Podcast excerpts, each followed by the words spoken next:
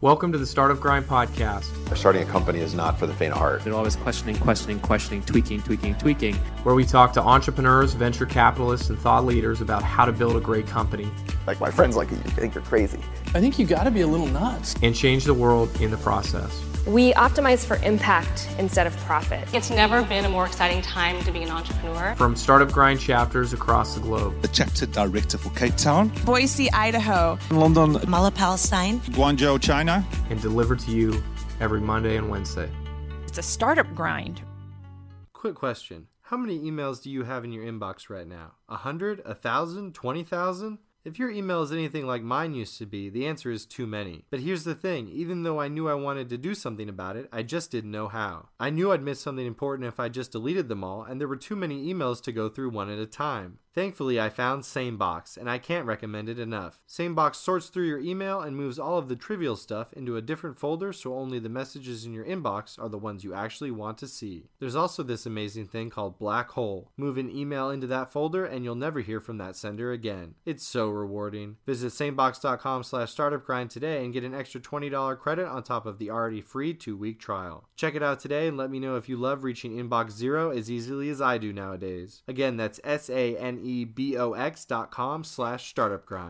Hey there, and welcome to Monday's episode of the Startup Grind Podcast. Today we have a special interview between Startup Grind's founder and CEO and the founder of America Online, Steve Case, in Silicon Valley. Steve recently released his first book, The Third Wave, on what the next era of the American startup ecosystem will look like for entrepreneurs. Steve is now the founding partner of the investment firm Revolution Partners, which bets on tech entrepreneurs outside of Silicon Valley. So far, they've backed startups like Living Social, Sweet Green, Big Commerce, and Handy. Steve became CEO of AOL in 1991 and led the company until the merger with Time Warner in 2001 in a $164 billion deal that was eventually deemed one of the worst mergers in history.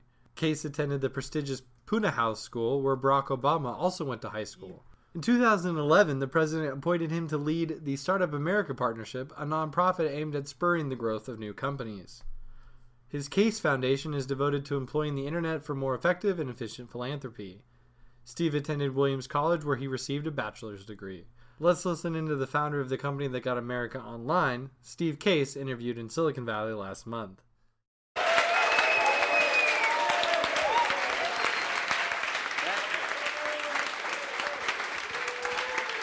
Thank you. You can sit down now. Well, welcome to Silicon Valley. Good to be back. There's so much to talk about. Um, how? So I, you know, I, I've interviewed a lot of founders, but I don't interview a lot of New York Times number one bestsellers, and so I'm a little bit flustered tonight. So I hope you'll for- Good. That's probably to my advantage. forgive me a little bit. Um, congratulations on the book. Thank you. Um, t- t- take us take us back a little bit. Talk to us a little bit about um, some of your earliest memories of being an entrepreneur. Uh, you, you could start with AOL. You could start well before that if you'd like. Um, and I know you talk about in the in the book. You talk about how everyone goes through uh, you know tremendously difficult experiences along that journey. I wonder if, if you would just talk about your roots about entrepreneurship a little bit and tell us uh, about some of the more kind of poignant memories that you have that were difficult along that road. Sure. Well, it's great to be here and at, at Derek and Startup Grind, and we've been partners on a number of different initiatives, including our Rise of the Rest road trips around the country. Uh, and so it's great to be here, and, and, and thanks you all for coming out. Uh, in terms of my kind of backstory, it, you know, I was did like many of you, I probably did kind of a variety of entrepreneurial things when I was a kid. Nothing really amounted to anything, but I learned a lot.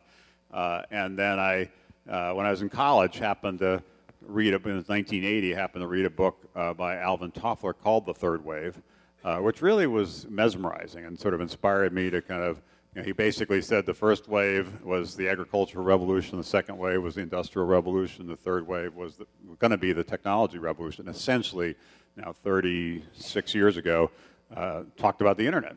And back then, it wasn't, you know, it was still more of a concept, uh, but I thought it was really, you know, pretty interesting. So I, I wanted to do that when I was graduating. Um, there was no like internet companies to go to back then in 1980, so that was not an option. And frankly, there wasn't much of a startup culture back then either, so that wasn't really an option.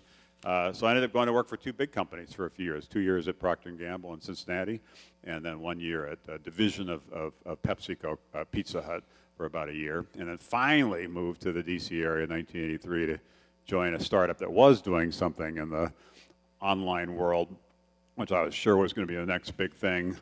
And like you know, a month after I got there, you know, the, they laid off like 80% of their staff, and it's like, oh, like, oh, welcome to startup world. this is this is not quite what I thought. Uh, and so we struggled with that for a couple of years, but eventually, two of the people I met there, Jim Kimsey and Marc Seriff, and I co-founded uh, AOL in 1985. Uh, and at the time, I know it sounds crazy, particularly for the younger folks here, but back then, 31 years ago, when we started, 3% of Americans were online, and they were online on average one hour per week. So when we said we wanted to get America online, that actually was the aspiration. Uh, and it took a decade, and it was a lot of you know fits and starts, and you know two steps forward, one step back, and there were you know some times where we really think didn't think we were going to make it. It looked like we were to raise the funding or a partnership we thought was important was blowing up, or you know a whole host of things, which are pretty typical for that startup journey. But thankfully, we stuck with it, and eventually kind of the mid 90s in particular, things really uh, accelerated. What's uh, let's talk about a few of the experiences of that. That that uh, you know, you, you, talk about a lot of these things in in the third wave in your new book. Um, one of those is this partnership that you did with Apple, which was like blood, sweat, and tears, and then sort of saved you guys, and then you kind of it, it just took all these twists and turns. Could you talk to us a little bit about about that experience and you know a startup you know, doing a deal with a with a big company at the time? How did that How did that come about? I'm happy to talk about it, but it does give me a little post-traumatic stress just to go back and think about it. Now, the, the, the, the backstory there is when we started in 1985, uh, we raised $1 million of venture capital. Uh, and at the time, there were some other big players uh, that were circling, some big companies like AT&T and Knight Ridder and GE and, and others were kind of, you know, Reader's Digest. There, a bunch of people were doing different things. But one in particular that was had got announced was IBM and Sears announced a joint venture they ended up calling Prodigy, and it committed one billion dollars to launch Prodigy. So we like we had one million dollars, they had one billion dollars. Didn't seem like hand-to-hand combat would be the way to go. So our strategy for the you know first five years or so was essentially partners. You know, we, we essentially were doing private label, white label services. So the first one we did was with Commodore at the time. The Commodore 64 was the number one home computer, and we created a service called Q-Link. And then we did one with uh, Radio Shack Tandy, which at the time was a pretty big personal computer company. We created a service called PC Link. Then we partnered with IBM to create a service called Promenade. And then we partnered with Apple to create a service called Apple Link Personal Edition. And I, you know, it was such a big deal. I actually moved from DC to San Francisco, got an apartment here for six months every day showed up at the Apple offices trying to find somebody. Is that yeah? I, I mean that's what this that's is that right? Like you true. just sat in the lobby, or did you well, have people I, to meet? Did you always have a I meeting? knew some or? people to meet, but no, I, I, kind of it was it was pretty pathetic to be honest. It was I basically showing up every day, and it, finally after a couple months, somebody there like trailing people in as they walk through security well, and things, or maybe a little bit, yeah. Uh, but after a couple months, I got a consultant badge. Oh, that's nice. Because they, they, they're tired of signing me in and out. So I, they, somebody signed me up as a consultant and then I actually found an empty cubicle and would you know hang out there for a little while. Uh, but eventually, kind of, you know, I think I wore them down, and they decided to you know, do this deal. Maybe just to get rid of me, I don't know, but it would, it would you know, do this deal, to, and uh, we launched it. Um, some fanfare, raised some money to, to launch it. Uh, but then about a year into it, uh, they really decided they didn't like the partnership. Uh, they didn't like it, they had never licensed the Apple brand name to any other company, and they regretted doing that. Uh, and they also were having basically battles over marketing. We were trying to give away software for free. They wanted to sell software. We were trying to give it away to, through a lot of channels. They wanted to force everybody to go to Apple authorized stores. So just was a lot of conflict about marketing distribution. We just didn't see the world the same way. Of course, now they're resurgent is in large part through an app store where software is generally free and not in the store, but be that as it may. That, you know, 30 years ago, they were not, you know, that was not their, 25 years ago, that was not their, their mindset. So finally, they called us and said, we're going to cancel the deal. We're just un- unhappy with this. It was a mistake. Uh, and we went back and forth, and they basically, you know, paid us a few million dollars to go away quietly, uh, which we did. But then we had to, we couldn't call it Apple Link Personal Edition anymore, and so we ended up having a little internal competition, and America Online won. So we rebranded America Online, and and then you know a year or two later started getting some traction. So what looked like a crisis, I think a lot of people thought we're going to hit the wall, we weren't you know weren't going to survive that you know the death of the Apple partnership. You know, turned out to be actually opened a door that ended up you know taking us to new heights. Well, and that was, and also part of that, if I correct me if I'm wrong, that was a big part of how you raised venture capital and got people on board and things like that. And then, and and I think as an entrepreneur who who's been doing it for seven years or however long these people have been doing it, you have that moment where, oh, you're up here, and then all of a sudden, boom, like the floor falls out. And then you kind of navigated this lemonade out of a bunch of lemons, and you managed to get them to give you money in order to get out of the partnership, which most people might have just said, hey, we're just, you know, you're done. We're done with you. And you, you managed to actually get something out of it and keep going. No, I think, I think, they, I think they realized that, you know, that they their decision to cancel a deal created problems for us. We had raised a few million dollars to basically be able to launch this thing. So I think they, they, they felt they should pay something. There was really more debate about you know what the number should be. Um, and you know, it did create some tension. I, some of the new investors who invested because they thought the Apple partnership was such a wonderful thing, you know, were kind of freaked out. And there were some people who thought maybe I should get fired, and so that was that was uh, not a great time but uh, you know, eventually, eventually, it was we were able to kind of, uh, you know, kind of turn it around. I think there are a lot of those, you know, kind of examples where, and one of the things I talk about in the book, and one of the reasons I wrote the book, frankly, is some of the lessons learned in what I call the internet's first wave. Uh, I think are going to be applicable in the internet's third wave, but were less true in this last 10 or 15 years for the internet's second wave. And so that's what literally led me to kind of write a book mostly about the future, trying to talk about where things are going. Uh, but I did include some of the stories about some of those early days, less because I think people are interested in those stories or kind of a memoir kind of thing, because I don't think that many people are, but mostly because, as Shakespeare said, sometimes the past is prologue, and some of the lessons from that first wave, I think, are going to be helpful to, to the innovators in the in the third wave. So let's let's talk about that. What you have these kind of three P's of, of what's coming and what what will be relevant in the third wave. Let's, one of those is partnerships, right? Is that right. working? Let's start there. Why why are partnerships going to be so critical in, in this next phase of, of entrepreneurship? Well, the three P's uh, that I think are going to you know, be important are partnership, policy, and perseverance. But maybe uh, for, for those of you who uh, have not as, as uh, read the book yet, I'm sure there's some of you out there who just wandered in Shame here now wondering people. where you are. But for those of you who don't know what we're talking about, let me frame it in terms of what the three waves are, and then I'll go into the, the, the three Ps. Uh, the, the first wave was building the internet. Uh, and as, as, I said, when we got started, nobody was online. Nobody really cared. Nobody felt they were missing anything. Just seemed kind of a weird hobbyist phenomenon, kind of for a few weird people.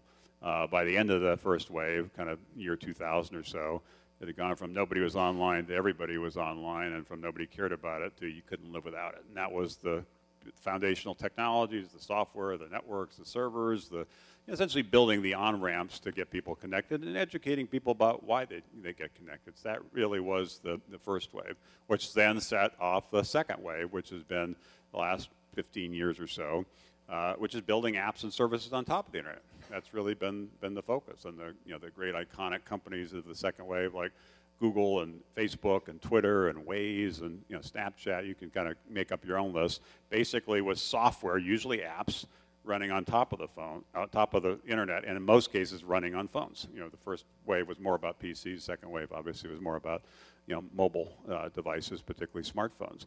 Uh, and that's really been where a lot of the momentum has been in this past uh, decade. Obviously, huge success. I think Facebook now has like 1.6 billion users. And at the beginning of the second wave, called the year 2000, not only was Facebook not founded, I think Mark Zuckerberg was like in 14 years old. You know, I don't think he was even in high school yet. So went, that just shows you the pace at which this this um, second wave kind of you know took hold. And there will still be opportunities for other apps and services kind of running on top of the internet. But you know, I think the third wave is now emerging, and that's going to integrate the internet in some interesting and, and seamless and pervasive and sometimes even invisible ways, and in the process have the opportunity to really revolutionize in pretty significant ways things like healthcare, things like education, things like transportation, energy, food, uh, a lot of financial services, uh, smart cities and, and, and, autonomous cars and sensors and Internet of Things. There's just a lot of things that are that are you know just in, in development uh, that are really going to accelerate in this in this third wave. But the playbook, I think, for this third wave is going to be more like the first wave, uh, and and that's where the three P's come in. So partnership, you know, what we learned with that first wave was you can't go alone. There's an African proverb I cite. If you want to go quickly, you can go alone, but if you want to go far, you must go together. We had 300 partnerships at AOL. To, to, to, and uh, you know, not, the internet would not be part of everyday life without a lot of companies working together, collaboratively doing their part. Partnerships were essential. In the second wave, not so much. Facebook actually didn't need partnerships. Snapchat didn't need partnerships. It was more about creating a great app and having it break through the the noise and, and getting, get attention and then be spread virally. So it went from a small thing to a big thing, and basically without partners, you know, for, for the most part. Uh, uh, partners will become important again in this third way because while some of the revolution education will come with apps and, and learning in the cloud, a lot of it's going to happen in classrooms, you know, fourth grade classrooms and university, you know, kind of uh, kind of uh, classrooms and, and integrating technology there will require partnerships with teachers and professors and schools and universities and not just you know kind of apps in the cloud. Similarly, healthcare, there's been some innovation obviously in the in the second wave, better consumer information about health, things like that. Uh, but if we're really going to significantly put a dent in in sort of the you know healthcare system, better outcomes, more convenience, lower costs, it's going to require actually working with like the doctors and working with the hospitals and figuring out ways to kind of partner with them to, uh, to, to move us forward. So this partnership is going to become a, a really big uh, deal. Policy is going to become a big deal too. Most of these sectors are regulated. You know, the drugs we take and the food we eat and the, you know, the cars we, we drive or have, have autonomous vehicles driving for us are going to be regulated. You can debate what the regulations should be. Maybe they should be different. Maybe there should be a lighter touch. But there are going to be some regulations because these are pretty fundamental aspects of our lives. So the innovators that are tackling these problems have to engage on policy, have to understand regulations, have to talk to government. Again, second wave, for the most part, that wasn't necessary. It was more about the software, more about the, the app. And the third is, is perseverance. In that first wave, you know, we were not alone in being a 10 year in the making overnight success. We were at it and at it and at it, slogging away till finally we, we, we broke through. Second wave, there were a lot of truly overnight successes, Facebook and, and Snapchat among them. Uh, it went from being an idea in a dorm room to being a pretty significant, valuable company, essentially overnight, you know, a year, year or two. Uh, and I think in the third wave, because these are difficult problems, require partnership, require engagement policy, I think it'd be harder. It'd take, take longer. So that's the, you know, the framing of these, these uh, these waves, and that's sort of the, the three Ps, which, as I said, were essential in the first wave, not as essential for most companies in the second wave, and I think will become essential again in the third wave. A quick break from the Startup Grind podcast for some recent startup headlines. Uber recently launched in Kampala and Uganda, representing its seventh sub Saharan city. Uber is also set to launch in Ghana and Tanzania before the end of this month. Uber also launched Uber Bike in Amsterdam, which allows riders to order cars with a bicycle rack. The service carries a $4.50 additional charge. Online learning platform Udemy has raised $60 million from Naspers. Udemy has 40,000 courses from 20,000 instructors teaching 11 million students in 190 countries. Udemy has raised $173 million to date.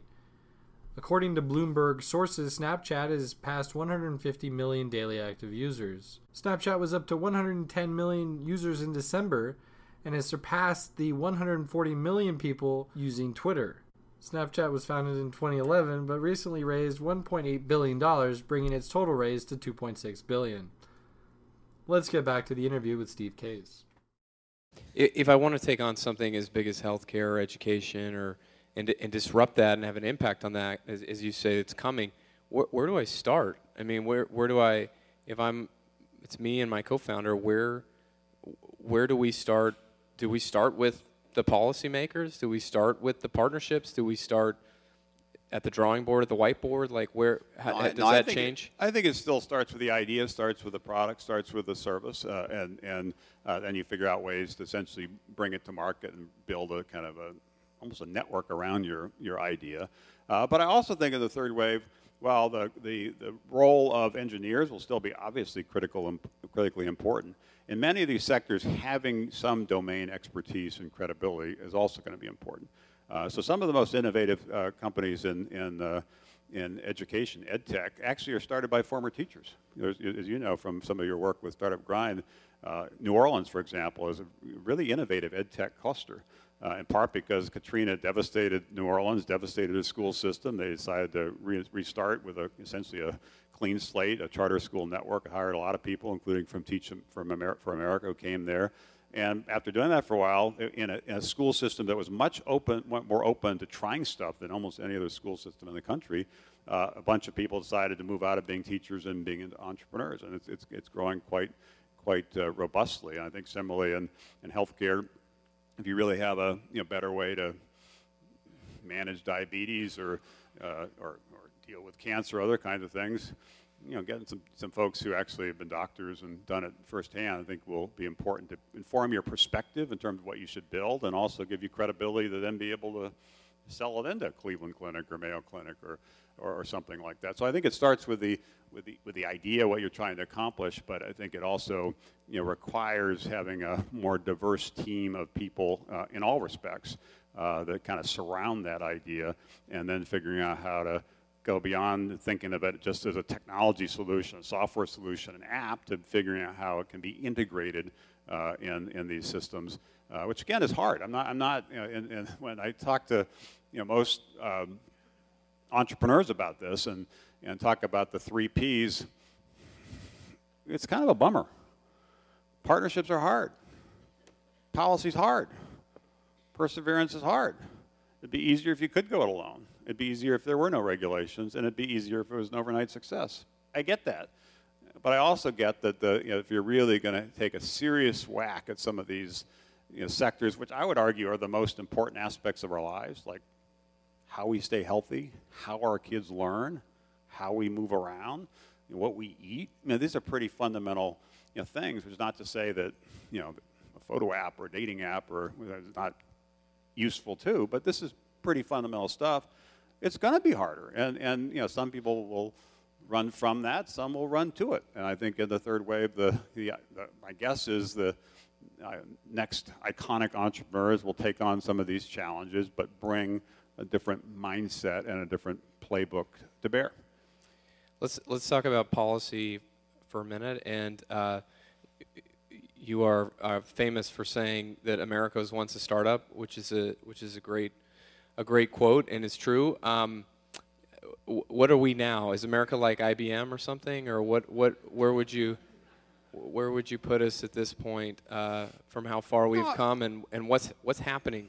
I think it's. I think we're still pretty well positioned. I mean, the the the, the, the framing of that we've done this together is that I, I remind people, particularly in Washington D.C., uh, that 250 years ago, America itself was a startup. It was just an idea a few people floated over on boats with the idea of a better life. And it went from this tiny little startup nation to the leader of the free world.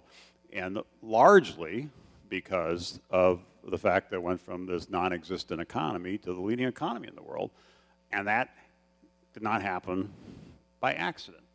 It was the work of entrepreneurs, first in the agricultural revolution, then the industrial revolution, then the technology revolution, as Toffler said, uh, that really kind of led the way and took America from where it was to its, you know, its position in, in the world. So I think that is the, the history.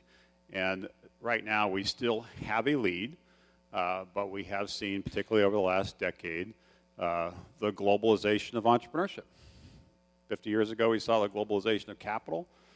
50 years ago, we saw the globalization of, of, of things like uh, entertainment. We saw the globalization of manufacturing. Now we're seeing the globalization of entrepreneurship. And as you travel around the world, as you do with Startup Grind, there are a bunch of countries that kind of have figured out that the secret sauce that's made America great is innovation entrepreneurship. And they're saying, well, hmm, maybe we should do more of that. Maybe we should invest more in basic research. Maybe we should create the right regulatory kind of infrastructure. Maybe we should create the right investment incentives. Maybe we should, you know, create the right or put in place the right immigration policy to attract talent. And, and WIN was now a global battle for talent. So the battle's been joined, and I think we can continue to, you know, kind of lead the way, but only if we, you know, recognize the importance of it, deal with some of those issues uh, ourselves, which is one of the, you know, the parts of the book. I call it my the, my manifesto chapter, what it takes to, you know, keep America kind of in in the uh, in, in the lead. Uh, and that, I would say, and I say this with, with, you know, with tremendous respect for everything that's happening in Silicon Valley. I really do. It's amazing what's, what's, what's happening, happening here and will continue to happen here. Uh, but if we're going to remain the most innovative entrepreneurial nation, we need to make sure innovation and job creation is alive and well all across the country. And we need to make sure investors are paying attention to what entrepreneurs are building all across the country, which is the point of this Rise the Rest effort. Last year, 75% of venture capital went to California, New York, and Massachusetts, three states. And while there are great things happening in California, I'm sure you're involved in some of them, uh, great things happening in New York, great things happening in Massachusetts, 75% of the great things are not happening in those three states. Yet that's you know, most of the media focus, most of the investor focus is on those. That has to change. And oh, by the way, there are different statistics, but about 90% of that venture capital went to men, 10% to women. Overwhelmingly, uh, kind of also, uh, not just the guys, but mostly the white guys. And so I don't think we can, in fact, I know we cannot you know, remain that leader if we're investing in a few places and a few people in, in, in, a few places. So we've got to level the playing field. We've got to kind of make a, have a more inclusive approach to entrepreneurship. It's not defined by place or, or person.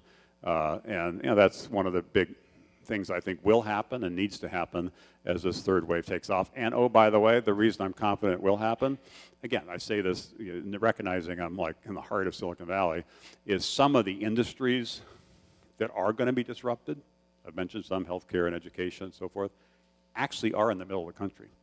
The, you know, 75% of the Fortune 500 companies are in, not on the coast, they're in the middle of the country.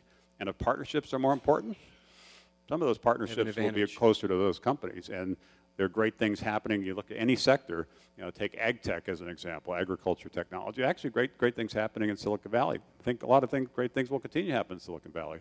But you know what? Also, a lot of great things are happening in like Louisville, Kentucky, which understands farming. And if I had to bet one, on one city in the next uh, you know, decade on ag tech, it'd be St. Louis. Why? They've got big companies like Monsanto there with tens of thousands of engineers who understand farming. Some of them are going to do startups. And I'll bet you there's 100 ag tech startups in St. Louis.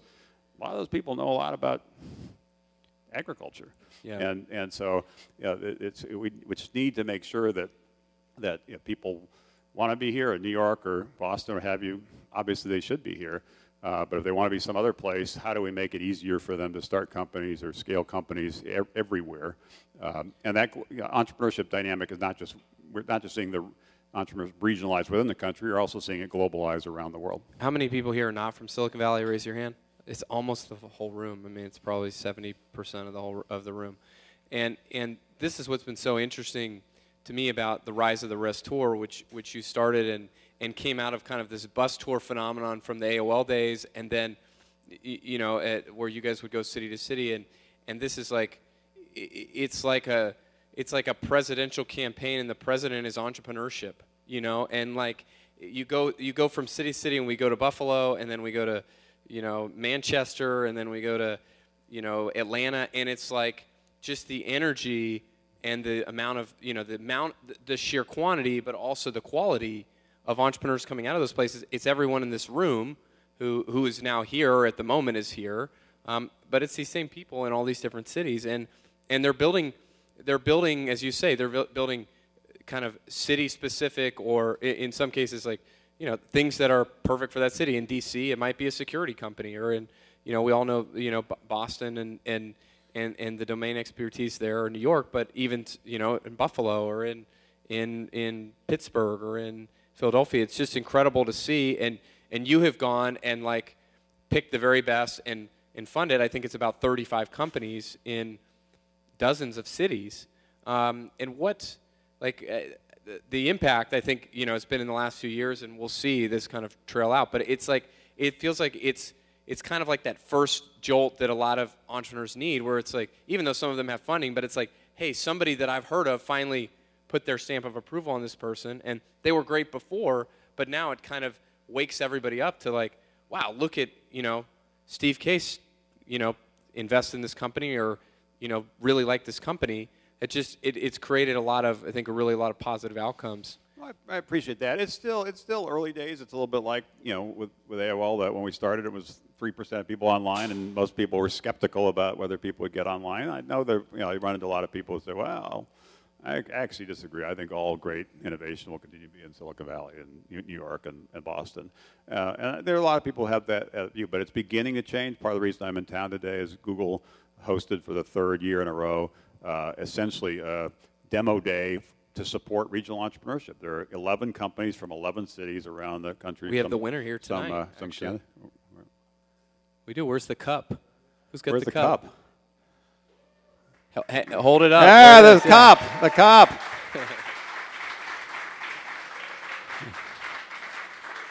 from from uh, Full of milk. Minneapolis. Yeah. Uh, so that's Alcohol that's in an example. And and the interesting thing is in that room were a hundred or so venture capitalists based here from the top firms, uh, and they're kind of saying, you know, yes, we understand. You know, our, our, our for the most part, the you know the, the the playbook for venture capital in this region for the last decade is you get in the car and you drive to the company. You know, in the third wave, there'll be much more getting on a plane to, you know, to visiting these cities and seeing, seeing what's happening there. A couple, other examples just to, to, to highlight this. Uh, and again, I, I want to be really clear. I'm not suggesting Silicon Valley is going to lose momentum. I'm actually suggesting that will continue to be strong, but these other places will rise and gain uh, momentum. And the even the rise of the rest concept is something actually that originally The gap will narrow, basically. for uh, the more opportunity will be dis, you know, more broadly dispersed. Uh, examples: uh, one of the most interesting health IT companies that really is beginning to kind of revolutionize you know healthcare and hospital technology, particularly around electronic medical records, is a company called Epic Systems. They're in Madison, Wisconsin. They have 10,000 employees. Madison, Wisconsin. Uh, one of the you know, most interesting companies that started in athletic wear, created a brand, but now is doing a lot of things in health tech, is Under Armour. They're in Baltimore, Maryland. Uh, one of the hottest virtual reality companies that's raised $1.3 billion of venture capital, including from Google and Alibaba, is not in Palo Alto or Boston. It's in Fort Lauderdale, Florida, a company called Magic Leap. So you're, you're just beginning to see, that, and, and there's half a dozen uh, enterprise software, SaaS uh, uh, companies on one street in Provo, Utah. So, you know, this is, this is not just completely like, I think the rest is going to rise. The rest is rising. And we're just trying Wake to do what we can to Yeah. help accelerate that and, and showcase that. How? Let, us talk about perseverance, uh, and uh, I, I think this is this is a. It's so simple, but actually, I've just found over the last seven years since I quit my job, uh, my corporate America job, that like the people that are ultimately successful seem to be the people that survive the longest. Like, you know, you, you have to be somewhat smart. You have to be able to recruit a team and all these, you, you know, have, you know, talk to customers and have insights. But really, like, even people with really bad ideas, if they're here long enough, I feel like they eventually bump into something, some good idea along the way and figure it out and, and get back on and run with it. But most people don't ever survive that long. They end up just giving up. And, and, um, and so, like, I wonder, like, how, how do I, how do I work my perseverance muscles? Like, how do I, how do I develop more perseverance? How do I develop more stamina to stay in the game longer? What, what, what, what you know, what, what would you say to somebody that's saying, hey, I'm, I'm about to give up, or I think I'm going to need to give up. Like, what, what do I do to survive? Well, obviously, there's sometimes where you should give up. You know, it actually is a dumb idea. You saying to me I should yeah, give up? yeah, no, no. Uh. No, I'm, I'm not saying in every case you, you should persevere. You just have to pay attention to what you know, the feedback is. But I think the key is, is kind of keeping an eye on the prize, keeping it, you know, what, what's the light at the end of the tunnel? What is the battle you're fighting? What is the mountain you're climbing? And it, is there still a logical reason why someday that actually is going to happen? And do you have a reasonable kind of understanding of the context, competition, and so forth, so there actually is a path to make that happen. In my case, you know, there, there were, as I said earlier, some, uh, you know, some dark days. There, there really were some, some points in time where it didn't look like we are going to make it. And there were some times where people left the company mostly because they just didn't think it was going to survive and figured go better, you know, get on to something else. And there were definitely many times where, like my parents would call me and say, Steve, this, this is where I knew where we were going. Steve, we love you. and we're proud of you. But it doesn't seem like your online thingy is working. Do you have like a plan B? Do you like, is it, is it time to maybe get a, like a real job? And, and I understood their concern because actually the, they were right. It, was, it wasn't working. Uh, but I kept saying, but it's going to work. I know the idea of the internet, which I know seems dumb now because we take it for granted, but in the 80s, it was looking iffy. The idea of the internet, the idea of a connected world, the idea of different ways to communicate with people and get information. So forth. I knew that was going to happen. I just knew it, even though it was slow going for a whole host of, of, of reasons. And so uh, that led me to kind of kind of continue to stick with it. There was there were there, I, there was a light at the end of the tunnel. Granted, the tunnel was long and the light was flickering, but I, I, I was able to you know to, to stick with it and persevere. So I think going back to your question, understanding that, and that's why some of the events you do with Startup Grind are, are, are helpful. That the, the entrepreneurial journey usually is a slog. It's usually not an overnight success, uh, and so just understanding that and how you know the, some of the you know the you know the great companies were built uh, over usually over time, usually with more of a built to last than a built to flip kind of you know mindset. I think helps inform that you know that perspective. There are people that will say, no, I'd rather focus on you know something uh, that's a little easier to define, and if it if it works, I'll continue to run run with it, or I'll sell it to somebody and go off and do something else. And there are a lot of very successful serial entrepreneurs that have done a, a number of, of things, usually around products as opposed to platforms, um, and that's fine. I, I'm, I'm I'll celebrate any entrepreneur anywhere doing anything because I think that's you know, is such a key part of of, of uh, what makes us great. But I will particularly celebrate the entrepreneurs that are taking on some of the more difficult challenges, but also opportunities uh, in our communities and, and taking on a little bit different mindset where perseverance does matter. There's a recognition that partnerships will increasingly matter. There's a recognition uh, that engaging on policy will become increasingly important. Uh, we're going to take some questions from the audience here in just a few minutes. Uh, I just want to ask you, I'm going to go quickly round robin, a couple of quick questions. One, at, at one point, a young Marc Andreessen reported into you when you bought his little big company, Netscape.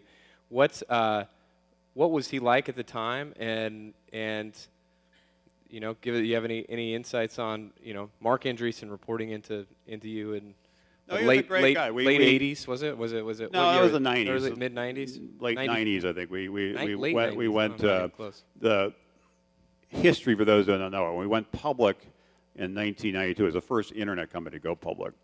And in that IPO, we raised $10 million. and the value of the company that day was $70 million. Uh, and the reason it was, you know, and the interest in institutional investors was pretty modest. It's like, feels like kind of a niche niche thing.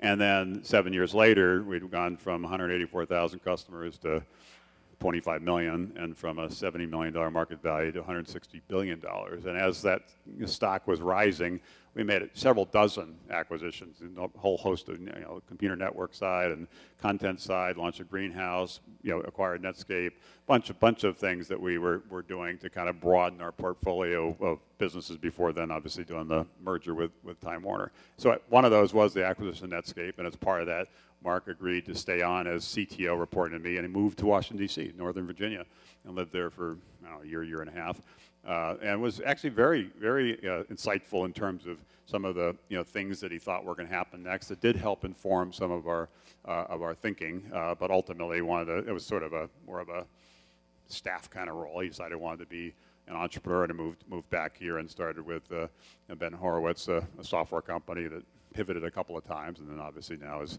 moved into the venture capital world with, with, with great success. So was, he was a terrific guy then and, and terrific guy now. Um, one thing I thought was really interesting in how, just a sense of how things have changed, is you very early in the company, you owned about three percent of AOL, right? And and I wonder, like, as you see entrepreneurs, which I, th- I think was very standard at the time, and now we see, you know, Mark Zuckerberg at an IPO is at about thirty percent. The Atlassian guys, it's like the best IPO, you know, the last tech IPO of the last 12 months.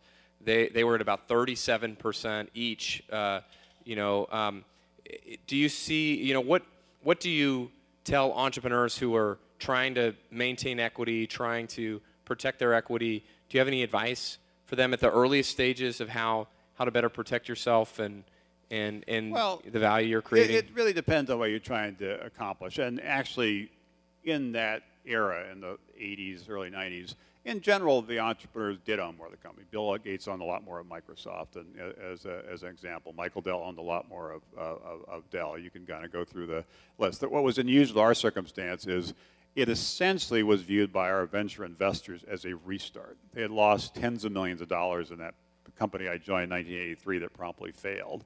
And so when we decided to launch a new company in 1985, they, some of the same investors said, you know, we'll invest, but they kind of like wasn't just about the new thing. They kind of felt like we owed them some money from the last thing. So that's why they started with more of the company, and over time we earned back some of the company. But I would say that, of course, owning more is better than owning less, but it's most important that you figure out the path to be successful. And know, even though I only owned 3% of it when it was worth a lot of money, I did fine. Yeah. And so in our case, sure. we needed a lot of capital. We needed, we needed to use the currency for acquisitions, so that, that was dilutive, but I was not so much focused on what my slice was. I was trying to focus on like creating a really big pie.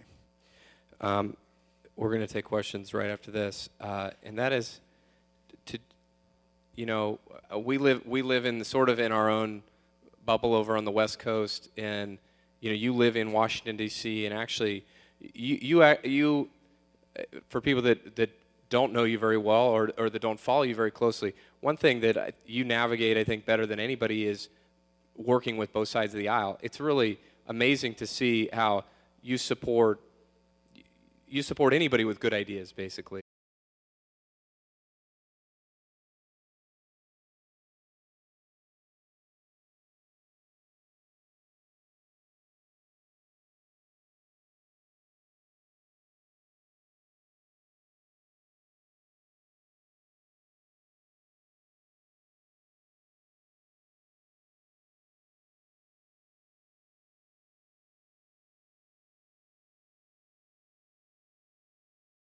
Been a difficult uh, period. and certainly a difficult and noisy year, and so it's not it's not helpful. Uh, but somehow you know, we need to figure out some way uh, to to rebuild the center uh, and uh, reestablish that. To me, one of the key tenets of democracy is compromise. Somehow, compromise has become a bad word. You know, if you're compromising, you don't have any conviction. I think I think the nature of this is you're always going to have to figure out a way to bring people together, and not everybody anybody's going to get everything they, they want. And so I think that has to be the you know the, the attitude. You know, hopefully, irrespective of who's president in January, irrespective of who controls the Congress, hopefully there'll be an environment where some of these issues that need attention, you know, I talked about you know, some of them, you know, get attention. Uh, if, if not, I think it does create more risk you know, the, you know, the United States does lose its edge in terms of being innovative and entrepreneurial. I think there's a real, real risk of that. Um, and so I, my, just my approach for the past 30 years has been to stay out of politics, focus on policy, be super, you know, kind of nonpartisan and just kind of figure out when, when it's possible uh, to build some bridges that worked with the Jobs Act a few years ago, with Jumpstarting Our Business Startups Act, where where the you know with the White House and then support of the Republican majority leader, you know that got momentum around crowdfunding and on ramp for IPOs, things like that. We need to you know have that same focus on some of the issues around that are going to be important in the third wave around regulations and immigration. I think is a huge issue that that concerns me you know, greatly. Uh, so it's just a matter of you know sticking with it and you know kind of taking a long view. I'd rather have these things resolved sooner rather than later, but but uh, it's more how do you figure out how do you bring along a coalition of the willing uh, and, and find, find ways to you know kind of get stuff done. Let's give it up for Steve Case. Thank you very much for being here. Question How many emails do you have in your inbox right now? A hundred? A thousand? Twenty thousand? If your email is anything like mine used to be, the answer is too many. But here's the thing even though I knew I wanted to do something about it, I just didn't know how. I knew I'd miss something important if I just deleted them all, and there were too many emails to go through one at a time. Thankfully, I found SaneBox, and I can't recommend it enough. SaneBox sorts through your email and moves all of the trivial stuff into a different folder so only the messages in your inbox are the ones you actually want to see. There's also this amazing thing called Black Hole. Move an email into that folder and you'll never hear from that sender again. It's so rewarding. Visit sanebox.com slash startupgrind today and get an extra $20 credit on top of the already free two-week trial. Check it out today and let me know if you love reaching inbox zero as easily as I do nowadays. Again, that's S-A-N-E-B-O-X dot com slash startupgrind.